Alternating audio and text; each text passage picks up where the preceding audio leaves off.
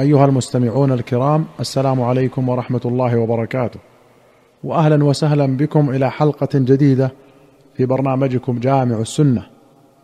في باب ما جاء في الأولاد وبر الوالدين أخرج البخاري ومسلم عن أنس رضي الله عنه قال ذكر رسول الله صلى الله عليه وسلم الكبائر فقال الشرك بالله وعقوق الوالدين وقتل النفس. وقال ألا أنبئكم بأكبر الكبائر؟ قول الزور أو قال شهادة الزور. وأخرج البخاري ومسلم عن عبد الله بن عمرو بن العاص رضي الله عنهما أن رسول الله صلى الله عليه وسلم قال إن من أكبر الكبائر أن يلعن الرجل والديه. قيل يا رسول الله وكيف يلعن الرجل والديه؟ قال يسب أبا الرجل فيسب أباه. ويسب أمه فيسب أمه. هذه رواية البخاري. ولمسلم قال إن من الكبائر شتم الرجل والديه. قالوا وهل يشتم الرجل والديه؟ قال نعم.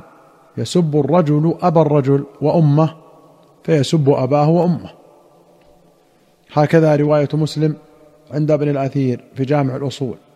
والذي في المطبوع من صحيح مسلم من الكبائر شتم الرجل والديه. قالوا يا رسول الله وهل يشتم الرجل والديه؟ قال نعم. يسب أبا الرجل فيسب أباه ويسب أمه فيسب أمه. وأخرج البخاري ومسلم عن المغيرة بن شعبة رضي الله عنه أن النبي صلى الله عليه وسلم قال إن الله حرم عليكم عقوق الأمهات ووأد البنات ومنعا وهات. وكره لكم قيل وقال وكثرة السؤال وإضاعة المال. وفي رواية قال والراد كتب معاوية إلى المغيرة أن اكتب لي بشيء سمعته من النبي صلى الله عليه وسلم. فكتب إليه سمعت النبي صلى الله عليه وسلم يقول إن الله كره لكم ثلاثا قيل وقال وإضاعة المال وكثرة السؤال. ولمسلم أن المغيرة كتب إلى معاوية سلام عليك أما بعد فإني سمعت رسول الله صلى الله عليه وسلم يقول إن الله حرم ثلاثا ونهى عن ثلاث حرم عقوق الوالد ووأد البنات ولا وهات ونهى عن ثلاث عن قيل وقال وكثرة السؤال وإضاعة المال.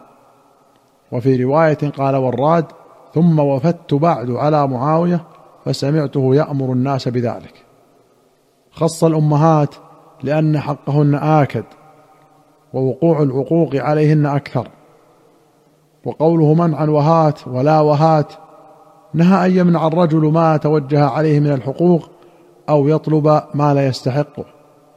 وفي قوله صلى الله عليه وسلم حرم ثلاثا وكره ثلاثا دليل على أن الكراهة في هذه الثلاثة الأخيرة للتنزيه لا للتحريم. والله أعلم. قاله النووي رحمه الله. وأخرج مسلم عن أبي هريرة رضي الله عنه قال سمعت رسول الله صلى الله عليه وسلم يقول رغم أنفه رغم أنفه رغم أنفه. قيل من يا رسول الله؟ قال من أدرك والديه عند الكبر أحدهما أو كلاهما؟ ثم لم يدخل الجنة. رغم أنفه أي ذل وانقاد عن كره. وأصله لصق أنفه بالرغام وهو تراب مختلط بالرمل. وقوله أحدهما أو كلاهما مرفوعان هكذا في جامع الأصول. وقال محققه عبد القادر الأرناؤوط رحمه الله هكذا هو في جميع روايات مسلم. وفي كتاب الحميدي وفي بعض نسخ المصابيح. وقد غيروا في بعضها إلى قوله عنده بالهاء وكليهما بالنصب انتهى. والذي في المطبوع من صحيح مسلم أحدهما أو كليهما. وأخرج أحمد والبزار والنسائي وأبو يعلى والطبراني في الكبير والحاكم والبيهقي في الشعب بسند حسن عن ابن عمر رضي الله عنهما أن النبي صلى الله عليه وسلم قال ثلاثة لا ينظر الله إليهم يوم القيامة. وفي رواية لا يدخلون الجنة. العاق لوالديه والمرأة المترجلة المتشبهة بالرجال والديوث. وثلاثة لا يدخلون الجنة. وفي رواية ثلاثة لا ينظر الله إليهم يوم القيامة. العاق لوالديه والمدمن الخمر والمنان بما أعطى. وفي أخرى مدمن الخمر والعاق والديوث الذي يقر في أهله الخبث. الديوث قال الطيبي هو الذي يرى في نسائه ما يسوء ولا يغار عليهن ولا يمنعهن فيقر في أهله الخبث.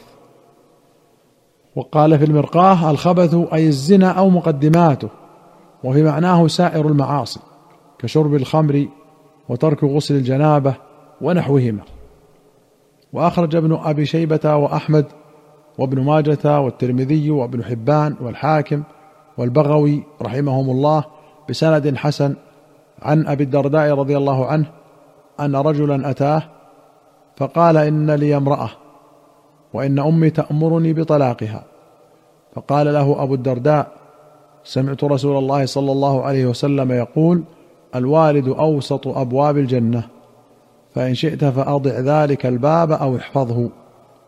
وفي رواية أن رجلا أمرته أمه أو أبوه أو كلاهما أن يطلق امرأته فجعل عليه مائه محرر فأتى أبا الدرداء فإذا هو يصلي الضحى يطيلها وصلى ما بين الظهر والعصر فسأله فقال له أبو الدرداء أوفي نذرك وبر والديك.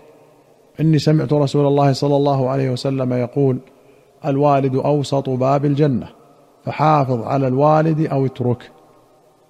قوله أوسط أبواب الجنة قال القاضي أي خيرها وأعلاها. والمعنى أن أحسن ما يتوسل به إلى دخول الجنة ويتوصل به إلى وصول درجاتها العالية مطاوعة الوالد ومراعاة جانبه والمراد بالوالد الجنس. أو إذا كان هذا حكم الوالد فالوالدة أقوى وأولى. قاله القاري رحمه الله. وأخرج مسلم عن عبد الله بن دينار عن ابن عمر رضي الله عنهما أنه كان إذا خرج إلى مكة كان له حمار يتروح عليه إذا مل ركوب الراحلة وعمامة يشد بها رأسه. فبينما هو يوما على ذلك الحمار إذ مر به أعرابي. فقال ألست ابن فلان؟ قال بلى. فأعطاه الحمار فقال اركب هذا والعمامة وقال اشدد بها رأسك. فقال له بعض أصحابه غفر الله لك أعطيت هذا الأعرابي حمارا كنت تروح عليه وعمامة كنت تشد بها رأسك. فقال إني سمعت رسول الله صلى الله عليه وسلم يقول إن من أبر البر صلة الرجل أهل ود أبيه بعد أن يولي. وإن أباه كان ودا لعمر. باب حقوق الجار. أخرج البخاري ومسلم عن عائشة رضي الله عنها أن رسول الله صلى الله عليه وسلم قال ما زال جبريل يوصيني بالجار حتى ظننت أنه سيورثه. ولهما مثله عن ابن عمر. وأخرج الشيخان عن أبي هريرة رضي الله عنه أن رسول الله صلى الله عليه وسلم قال من كان يؤمن بالله واليوم الآخر فلا يؤذي جاره. وفي رواية فليكرم جاره وفي أخرى فليصل رحمه. ومن كان يؤمن بالله واليوم الآخر فليكرم ضيفه.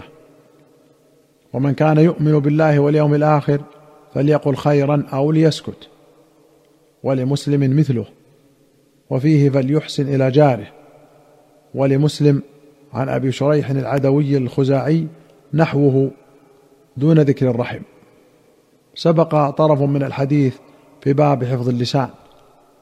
وأخرج مسلم عن أنس أن النبي صلى الله عليه وسلم قال والذي نفسي بيده لا يؤمن عبد حتى يحب لجاره أو قال لأخيه ما يحب لنفسه. مستمعين الكرام إلى هنا نأتي إلى نهاية هذه الحلقة. حتى نلقاكم في حلقة قادمة بإذن الله. نستودعكم الله. والسلام عليكم ورحمة الله وبركاته.